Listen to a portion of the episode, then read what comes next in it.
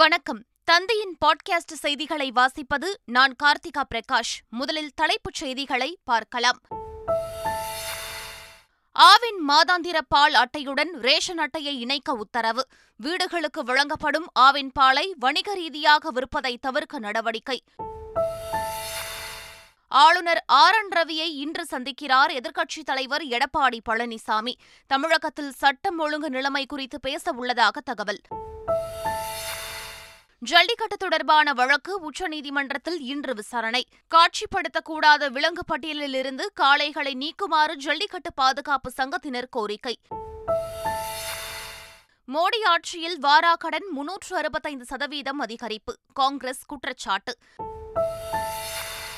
பாரதிய ஜனதா ஆட்சி இருக்கும் வரை இந்தியாவுடன் நல்லுறவுக்கு வாய்ப்பில்லை. பாகிஸ்தான் முன்னாள் பிரதமர் இம்ரான் கான் திட்டவட்டம். காற்றழுத்த தாழ்வு மண்டலம் நகர்ந்தபோது தரைக்காற்று வீசியதால் குளிராக இருந்தது. அடுத்த 2 நாட்களில் இயல்பு நிலை திரும்பும் எனவும் வானிலை ஆய்வு மையம் விளக்கம். பெண்களுக்கு எதிரான வன்முறைகள் அதிகரித்து வருவதாக ஐநா பொதுச் செயலாளர் ஆண்டோனியோ குட்டரஸ் வேதனை. வன்முறையை தடுக்க உலக நாடுகளின் அரசுகள் தேசிய அளவில் செயல் திட்டத்தை வகுக்க வலியுறுத்தல். உலகக்கோப்பை கால்பந்தில் சவுதி அரேபியா வெற்றி. வெற்றி கொண்டாட்டமாக தேசிய விடுமுறையை அறிவித்தது சவுதி அரேபிய அரசு. இனி விரிவான செய்திகள். ஆவின் பாக்கெட்டுகளில் விற்கப்படும் பாலை சிலர் வணிக ரீதியாக விற்பதை தவிர்க்க ரேஷன் அட்டையை ஆவின் மாதாந்திர அட்டையுடன் இணைக்க உத்தரவிடப்பட்டுள்ளது. ஆரஞ்சு நிற பாக்கெட் பாலை சிலர் மாதாந்திர அட்டையில் வாங்கி வணிக ரீதியாக விற்பனை செய்வதாக புகார் எழுந்தது. இதனையடுத்து ஆவின் மாதாந்திர அட்டையுடன் ரேஷன் அட்டையை இணைக்கும் பணியை ஆவின் நிர்வாகம் தீவிரப்படுத்தியுள்ளது. 27 மண்டலங்களில் இணையதளம் மூலமாக இந்த பணி நடைபெற்று வருவதாகவும் இதன் மூலம் முறைகேடுகளை தவிர்க்க முடியும் எனவும் ஆவின் நிர்வாகம் தெரிவித்துள்ளது. மாற்றுத்திறனுடைய குழந்தைகளுக்கு அரசின் அனைத்து வகை சேவைகளும் சென்றடைவதை கண்காணிக்க குழுக்களை நியமித்து தமிழக அரசு உத்தரவிட்டுள்ளது. 2022-23 ஆண்டுக்கான நிதிநிலை அறிக்கையில் அரசின் பல்வேறு துறைகளை ஒருங்கிணைத்து மாற்றுத்திறனுடைய குழந்தைகளுக்கு அனைத்து சேவைகளும் கிடைப்பதற்கு நடவடிக்கை எடுக்கப்படும் என்று தமிழக அரசு அறிவித்தது. இந்த அறிவிப்பு தொடர்பாக மாற்றுத்திறனாளிகள் நலத்துறை ஆணையர் தமிழக அரசுக்கு கடிதம் எழுதினார். அவரது கோரிக்கை ஏற்கப்பட்டு அதற்குரிய உத்தரவை தமிழக அரசு பிறப்பித்துள்ளது. அதன்படி மாநில அளவிலும் மாவட்ட அளவிலும் குழுக்கள் அமைக்கப்பட்டுள்ளன.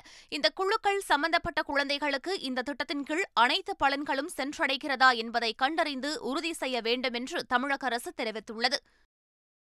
கம்போடியா, மியான்மர் உள்ளிட்ட வெளிநாடுகளில் இருந்து 1200 பேர் மீட்கப்பட்டுள்ளனர் என்று வெளிநாடு வாழ் தமிழர் நலத்துறை அமைச்சர் செஞ்சி மஸ்தான் தெரிவித்துள்ளார். காஞ்சிபுரத்தில் செய்தியாளர்களிடம் பேசிய அவர், வெளிநாடுகளுக்கு வேலைக்கு சென்று சட்டவிரோதமாக பணிகளை செய்ய சொல்வதாலும் வேலை பளு காரணமாகவும் தவித்தவர்களை தமிழக அரசு மீட்டு வந்துள்ளதாக தெரிவித்தார். கம்போடியா நாடு, மியான்மர் இங்கதான் போயிட்டு சட்டத்துக்கு விரோதமான பணிகளை அவங்க செய்ய சொல்கிற காரணத்தினால அங்கே ஏற்படுற சிக்கல்லேருந்து மீட்டு வர்றது, மற்ற பல்வேறு நாடுகளுக்கு வேலை பளு காரணமாக இவர்களால் அங்கே செய்ய முடியவில்லை என்று திரும்பி வருகின்ற சூழ்நிலை. 1600 பேர் மீட்டு வந்திருக்கிறோம். அதில் ஏமாந்தவர்கள் மீது அவங்க புகார் கொடுத்துருக்காங்க, நடவடிக்கை எடுத்திருக்கு. அதனுடைய தொடர்ச்சி தான் திருச்சி மாவட்டத்தில் 2 பேர் பேரில் குண்டாஸ்லேயே போட்டிருக்கோம். பரபரப்பான அரசியல் சூழ்நிலையில் தமிழக ஆளுநர் ஆர் என் ரவியை எதிர்க்கட்சித் தலைவரும் அதிமுக இடைக்கால பொதுச் செயலாளருமான எடப்பாடி பழனிசாமி இன்று சந்திக்கவுள்ளார். அதிமுக மூத்த நிர்வாகிகளுடன் சென்று ஆளுநரை சந்திக்கும் அவர் தமிழக சட்டம் ஒழுங்கு நிலைமை குறித்து ஆளுநரிடம் ஆலோசிக்க உள்ளதாக தகவல்கள் தெரிவிக்கின்றன. தமிழகத்தில் சட்டம் ஒழுங்கு சீர்குலைந்து விட்டதாக அவர் தமிழக அரசை விமர்சித்து வருகிறார். இந்நிலையில் ஆளுநர் உடனான சந்திப்பில் திமுக அரசு பொறுப்பேற்றது முதல் நடந்த கொலை, கொள்ளை, சட்டம் ஒழுங்கு பிரச்சினை தொடர்பாக பிரச்சனைகளை அவர் பட்டியலிட்டு வழங்க இருப்பதாக கூறப்படுகிறது. மதுரை கப்பலூர் சுங்கச்சாவடியில் உள்ளூர் வாகனங்கள் கட்டணமின்றி பயணிக்கலாம் என வணிக வரித்துறை அமைச்சர் மூர்த்தி தெரிவித்துள்ளார். மேற்பார்வையாளர்கள்லாம் பேசணும். அவங்க லோக்கலில் நாங்கள் வணிகர்கள்லாம் அப்படின்னாரு. லோக்கலை பொறுத்தளவு 10 வருஷம் எப்படி வந்துக்கிட்டு இருந்தாங்களோ அது மாதிரி நீங்கள் அனுமதிக்கணும்னு சொல்லியிருக்கிறோம். பாஜக நிர்வாகி காயத்ரி ரகுராம் அனைத்து பொறுப்புகளில் இருந்தும் 6 மாதங்களுக்கு நீக்கப்படுவதாக அக்கட்சியின் மாநில தலைவர் அண்ணாமலை தெரிவித்துள்ளார். அவர் வெளியிட்டுள்ள அறிக்கையில், கட்சியின் கட்டுப்பாட்டை மீறியும் கட்சிக்கு களங்கம் விளைவிக்கும் செயல்களில் தொடர்ச்சியாக ஈடுபட்டு வருவதால் காயத்ரி ரகுராம் வகித்து வரும் அனைத்து பொறுப்புகளில் இருந்து 6 மாத காலத்திற்கு நீக்கப்படுவதாக தெரிவிக்கப்பட்டுள்ளது. இதனிடையே எந்த விசாரணையும் இல்லாமல் கட்சியில் இருந்து தன்னை நீக்கிவிட்டதாக பாஜகவில் இருந்து நீக்கப்பட்டுள்ள காயத்ரி ரகுராம் தெரிவித்துள்ளார்.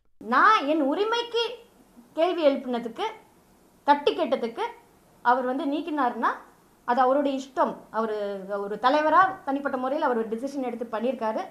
ஆனால் கட்சிக்கு கலங்கம் சொல்கிறது தவறான ஒரு வார்த்தை. அதை நான் எந்த காலத்துலையும் நான் ஏற்றுக்க மாட்டேன். கோவை கார் சிலிண்டர் வெடித்த வழக்கில் கைது செய்யப்பட்ட 6 பேருக்கும் டிசம்பர் 6ஆம் தேதி வரை நீதிமன்ற காவல் நீட்டித்து உத்தரவிடப்பட்டுள்ளது. இந்த சம்பவத்தில் தொடர்புடைய முகமது அசாருதீன், அப்சர்கான், முகமது தல்கா, முகமது ரியாஸ், ஃபெரோஸ் இஸ்மாயில், முகமது நவாஸ் இஸ்மாயில் ஆகிய 6 பேர் கைது செய்யப்பட்டனர். இந்த 6 பேருக்கும் விதிக்கப்பட்ட நீதிமன்ற காவல் நவம்பர் 22ஆம் தேதியுடன் முடிவடைந்தது. இதனைத் தொடர்ந்து கோவை சிறையில் இருந்து 6 பேரும் வீடியோ கான்பரன்ஸ் மூலம் நீதிபதி முன்பு ஆஜர்படுத்தப்பட்டனர். வழக்கை விசாரித்த நீதிபதி 6 பேருக்கும் அடுத்த மாதம் 6ஆம் தேதி வரை நீதிமன்ற காவலில் வைத்து விசாரிக்க உத்தரவிட்டார். மங்களூரு குக்கர் குண்டுவெடிப்பு குற்றவாளி கன்னியாகுமரி மாவட்டம் நாகர்கோவிலில் 4 நாட்கள் தங்கியிருந்தது கர்நாடக போலீசார் விசாரணையில் தெரியவந்துள்ளது. இதில் சம்பந்தப்பட்ட முகமது ஷாரிக் கடந்த ஆகஸ்ட் மாதம் நாகர்கோவில் வந்தது தெரியவந்துள்ளது. இவர் 4 நாட்கள் நாகர்கோவிலில் தங்கி பின்னர் அங்கிருந்து கேரளா சென்றுள்ளார். நாகர்கோவிலில் தங்கியிருந்த 4 நாட்கள் முகமது ஷாரிக் யாரை சந்தித்தார் என்பது பற்றி உளவு பிரிவு போலீசார் விசாரணை மேற்கொண்டு வருகின்றனர். கோட்டை ஈஸ்வரன் கோவில் முன்பு சந்தேக நபர் தொடர்பாக அதிமுக முன்னாள் எம்பி பேசிய கருத்து முற்றிலும் தவறானது என்று கோவை மாநகர காவல் ஆணையர் பாலகிருஷ்ணன் தெரிவித்துள்ளார். அவர் இந்த கோட்டை ஈஸ்வரன் கோவில் முன்னாடி போன வாரம் ஏதோ மர்ம நபர்கள் ஆயுதத்தோடு இல்லை, இந்த மாதிரி ஆதாரமில்லாத தகவல்கள், அது முற்றிலும் தவறான தகவல். கண்டிப்பாக நான் அந்த பேட்டியை பார்க்கல, பார்த்துட்டு உரிய நடவடிக்கை. இஸ்லாமியர்கள் திமுகவின் வாக்கு வங்கியாக மட்டுமே உள்ளதாகவும் ஏழைகளாக இருக்கக்கூடிய இஸ்லாமியர்களை ISIS போன்ற அமைப்புகள் தீவிரவாத செயல்களுக்கு விலைக்கு வாங்கி வருவதாக பாஜக தேசிய சிறுபான்மை அணி செயலர் வேலூர் இப்ராஹிம் தெரிவித்துள்ளார். எந்தவித உணர்ச்சியும் அவர்கள் பெறாமல் திமுகவுடைய வாக்கு வங்கியாக காலம் காலமாக இருப்பதற்காக இஸ்லாமிய பகுதியில் பாரதிய ஜனதா கட்சியினுடைய நிர்வாகிகளை அனுமதிக்க மறுக்கிறார்கள். ஜல்லிக்கட்டு தொடர்பான வழக்கு உச்சநீதிமன்றத்தில் விசாரணைக்கு வரவுள்ள நிலையில் ஜல்லிக்கட்டு பாதுகாப்பு சங்கத்தினர் டெல்லி பயணம் மேற்கொண்டனர். முன்னதாக திருச்சி விமான நிலையத்தில் செய்தியாளர்களை சந்தித்த அக்குழுவினர் காளைகளை காட்சிப்படுத்தக்கூடாது, விலங்குகள் பட்டியலில் இருந்து நீக்க கோரிக்கை விடுத்துள்ளனர். இதுக்கு சட்ட வல்லுநர்கள் தமிழக அரசு முக்கிய சட்ட ஆலோசனை வச்சு இப்போ ஜல்லிக்கட்டு நடத்துறதுக்கு முக்கியத்துவம் கொடுக்கணும்னு எங்கள் அமைப்பு சார்பாக தெரிவிச்சுக்கிறோம். மோடி ஆட்சியில் வாராக்கடன் 365% உயர்ந்திருப்பதாக காங்கிரஸ் கட்சி குற்றம் சாட்டியுள்ளது. டெல்லியில் செய்தியாளர்களிடம் பேசிய காங்கிரஸ் கட்சி செய்தித் தொடர்பாளர் சுப்ரியா ஸ்ரீநேட், கடந்த 2008ஆம் ஆண்டு முதல் 2014ஆம் ஆண்டு வரை வாராக்கடன்கள் 5 லட்சம் கோடியாக இருந்ததாகவும் மோடி ஆட்சி காலத்தில் 2014ஆம் ஆண்டிலிருந்து 2020ஆம் ஆண்டுக்குள் இது 18 லட்சம் கோடியாக உயர்ந்துவிட்டது என்று தெரிவித்துள்ளார். 5 ஆண்டுகளில் 365% அதிகரித்துள்ளது என்றும் இதுகுறித்து மத்திய அரசு விளக்கம் அளிக்க வேண்டும் என்றும் வலியுறுத்தியுள்ளார். கடந்த 5 ஆண்டுகளில் மட்டும் ரூபாய் 10 லட்சம் கோடி வாராக்கடன் கணக்கு புத்தகத்தில் இருந்து நீக்கப்பட்டுள்ளதாகவும் சுப்ரியா ஸ்ரீநேட் குற்றம் சாட்டியுள்ளார். பாஜக ஆட்சி இருக்கும் வரை இந்தியாவுடன் நல்லுறவுக்கு வாய்ப்பில்லை என்று பாகிஸ்தான் முன்னாள் பிரதமர் இம்ரான் கான் தெரிவித்துள்ளார். இந்தியாவும் பாகிஸ்தானும் ஒருவருக்கொருவர் வர்த்தகத்தை நிறுவினால் அடையக்கூடிய பொருளாதார நன்மைகள் மிகப்பெரியதாக இருக்கும் என்று தெரிவித்துள்ள அவர், ஆனால் காஷ்மீர் பிரச்சினை இதற்கு முக்கிய தடையாக இருந்ததாக குறிப்பிட்டுள்ளார். இப்பிரச்சினையை தீர்ப்பது சாத்தியம் என்று நினைப்பதாகவும், ஆனால் பாஜக அரசு மிக கடுமையானது என்று தெரிவித்துள்ளார். காஷ்மீர் பிரச்சினைக்கு தீர்வு காணும் பாதையை இந்தியா வைத்திருக்க வேண்டும் என்பதுதான் தங்களின் நிலைப்பாடு என்றும் இம்ரான் கான் தெரிவித்துள்ளார். தென் மாவட்டங்களில் சாதி பெயரில் அரங்கேறும் கொலை மற்றும் வன்முறை சம்பவங்களை தடுக்க டிஐஜி மற்றும் எஸ்பிக்கள் தலைமையில் சிறப்பு படை அமைக்கப்பட்டுள்ளதாக நெல்லையில் தென் மண்டல ஐஜி தெரிவித்துள்ளார். நெல்லையில் நம்பி என்பவர் வெட்டி கொலை செய்யப்பட்டது தொடர்பாக போராட்டங்கள் நடைபெற்று வரும் நிலையில் மாவட்ட காவல் கண்காணிப்பாளர் அலுவலகத்தில் தென் மண்டல ஐஜி அஸ்ரா கார்க் தலைமையில் ஆலோசனைக் கூட்டம் நடைபெற்றது. அதில் வன்முறை சம்பவங்களை தடுக்க சிறப்பு படை அமைக்கப்பட்டுள்ளதாகவும் சாதி மோதல்களில் ஈடுபட்டவர்கள் மீண்டும் குற்ற சம்பவத்தில் ஈடுபட்டால் குண்டர் தடுப்பு சட்டத்தின் கீழ் கைது செய்ய நடவடிக்கை எடுக்கப்படும் என்றும் தென் மண்டல ஐஜி அஸ்ரா கார்க் தெரிவித்துள்ளார். வட தமிழகம், புதுச்சேரி மற்றும் காரைக்காலில் மிதமான மழைக்கு வாய்ப்புள்ளதாக வானிலை ஆய்வு மையத்தின் தென் மண்டல தலைவர் பாலச்சந்திரன் தெரிவித்துள்ளார். சென்னை மற்றும் புறநகரை பொறுத்தவரையில் வானம் மேகமூட்டத்துடன் காணப்படும். நகரின் சில பகுதிகளில் லேசான முதல் மிதமான மழை பெய்யக்கூடும். வடகிழக்கு பருவமழை பொறுத்தவரையில் தமிழகம், புதுவை, காரைக்கால் பகுதிகளில் கடந்த அக்டோபர் 1 முதல் 22 நவம்பர் வரையிலான காலகட்டத்தில் பதிவான மழையின் அளவு 33 சென்டிமீட்டர். இந்த காலகட்டத்தின் இயல்பளவு 31 சென்டிமீட்டர். இது இயல்பை விட 6% அதிகம். சென்னையில் பல்வேறு இடங்களில் நள்ளிரவு நேரத்தில் பரவலாக மழை பெய்தது. மத்திய மேற்கு வங்கக்கடலில் நிலவிய காற்றழுத்த தாழ்வு மண்டலம் காற்றழுத்த தாழ்வு பகுதியாக வலுவிழந்து தெற்கு ஆந்திரா மற்றும் வடதமிழக கடலோர பகுதியை ஒட்டி நிலவி வருகிறது. இதன் காரணமாக நள்ளிரவு நேரத்தில் மெரினா கடற்கரை, திருவல்லிக்கேணி, ராயப்பேட்டை, எழும்பூர் உள்ளிட்ட பகுதிகளில் பரவலாக மழை பெய்தது.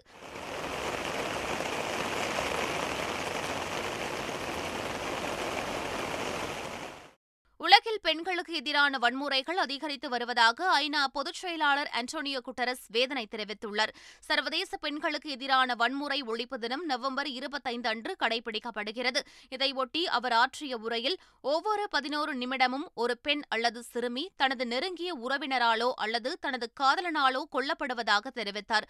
கொரோனா தொற்றிலிருந்து பொருளாதார கொந்தளிப்பு வரை தவிர்க்க முடியாமல் இன்னும் அதிகமான உடலாலும் மற்றும் மனதாலும் பெண்கள் பாதிக்கப்பட்டுள்ளதாகவும் அவர் தெரிவித்துள்ளார். உலக நாடுகளின் அரசுகள் பெண்களுக்கு எதிரான வன்முறையை தடுக்க தேசிய அளவில் செயல் திட்டத்தை வகுத்து நடைமுறைப்படுத்த வேண்டும் என்றும் ஆண்டோனியோ குட்டரஸ் வலியுறுத்தியுள்ளார். இலங்கையின் 2023 ஆண்டுக்கான பட்ஜெட் திட்டத்தை அதிபர் ரணில் விக்ரமசிங்க நாடாளுமன்றத்தில் தாக்கல் செய்தார். 2023 ஆண்டுக்கான பட்ஜெட் திட்டத்திற்கு ஆதரவாக 121 வாக்குகளும் எதிராக 84 வாக்குகளும் கிடைத்துள்ளன. இலங்கை நாடாளுமன்றத்தில் நடைபெற்ற வாக்கெடுப்பில் தமிழ் தேசிய கூட்டமைப்பினர் கலந்து கொள்ளவில்லை. அத்துடன் நாடாளுமன்ற உறுப்பினர் CV விக்னேஸ்வரன் வாக்களிப்பில் நடுநிலை வகித்துள்ளார். சீனாவில் கடந்த 24 மணி நேரத்தில் புதிதாக 28,127 பேருக்கு கொரோனா தொற்று உறுதி செய்யப்பட்டுள்ளது. உலகில் முதல் கொரோனா வைரஸ் தொற்று சீனாவின் ஊகான் நகரில் ஏற்பட்டதாக கூறப்படுகிறது. அங்கிருந்து உலகம் முழுவதும் பரவி வரலாறு காணாத தாக்கத்தை கொரோனா வைரஸ் தொற்று நோய் ஏற்படுத்திவிட்டது. உலக நாடுகள் தற்போது படிப்படியாக கொரோனா தொற்றிலிருந்து மீண்டு வருகின்றன. இந்நிலையில் சீனாவில் கடந்த சில நாட்களாக கொரோனா பாதிப்பு எண்ணிக்கை தொடர்ந்து அதிகரித்து வருகிறது. அங்கு கடந்த பல மாதங்களில் இல்லாத அளவிற்கு பாதிப்பு எண்ணிக்கை அதிகரித்து வருகிறது. கடந்த 24 மணி நேரத்தில் சீனாவின் உள்ளூர் நகரங்களில் 28,127 பேருக்கு கொரோனா தொற்று பாதிப்பு உறுதி செய்யப்பட்டுள்ளது. உலகக்கோப்பை கால்பந்து போட்டிகள் கத்தாரில் கோலாகலமாக தொடங்கி நடைபெற்று வருகின்றன. குரூப் டி பிரிவில் அல் ரயான் பகுதியில் உள்ள எடுகேஷன் மைதானத்தில் நடைபெற்ற இப்போட்டியில் டென்மார்க், துனிசியா அணிகள் மோதின. அதில் டென்மார்க் துனிசியா அணிகள் மோதிய போட்டி 0-0 என்ற சமநிலையில் முடிந்துள்ளது.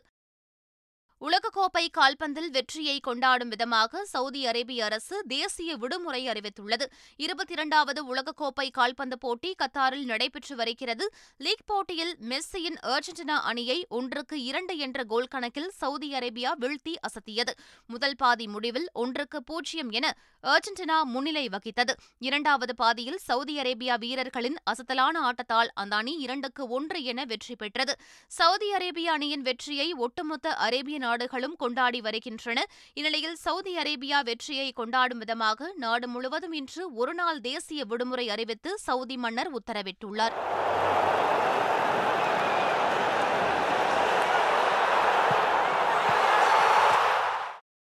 மீண்டும் தலைப்புச் செய்திகள். ஆவின் மாதாந்திர பால் அட்டையுடன் ரேஷன் அட்டையை இணைக்க உத்தரவு.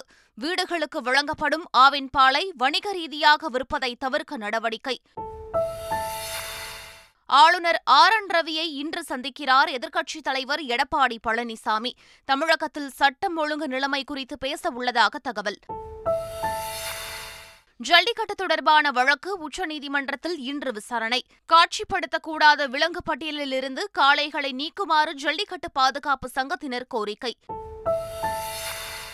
மோடி ஆட்சியில் வாராக்கடன் 365% அதிகரிப்பு, காங்கிரஸ் குற்றச்சாட்டு. பாரதிய ஜனதா ஆட்சி இருக்கும் வரை இந்தியாவுடன் நல்லுறவுக்கு வாய்ப்பில்லை, பாகிஸ்தான் முன்னாள் பிரதமர் இம்ரான் கான் திட்டவட்டம். காற்றழுத்த தாழ்வு மண்டலம் நகர்ந்தபோது தரைக்காற்று வீசியதால் குளிராக இருந்தது.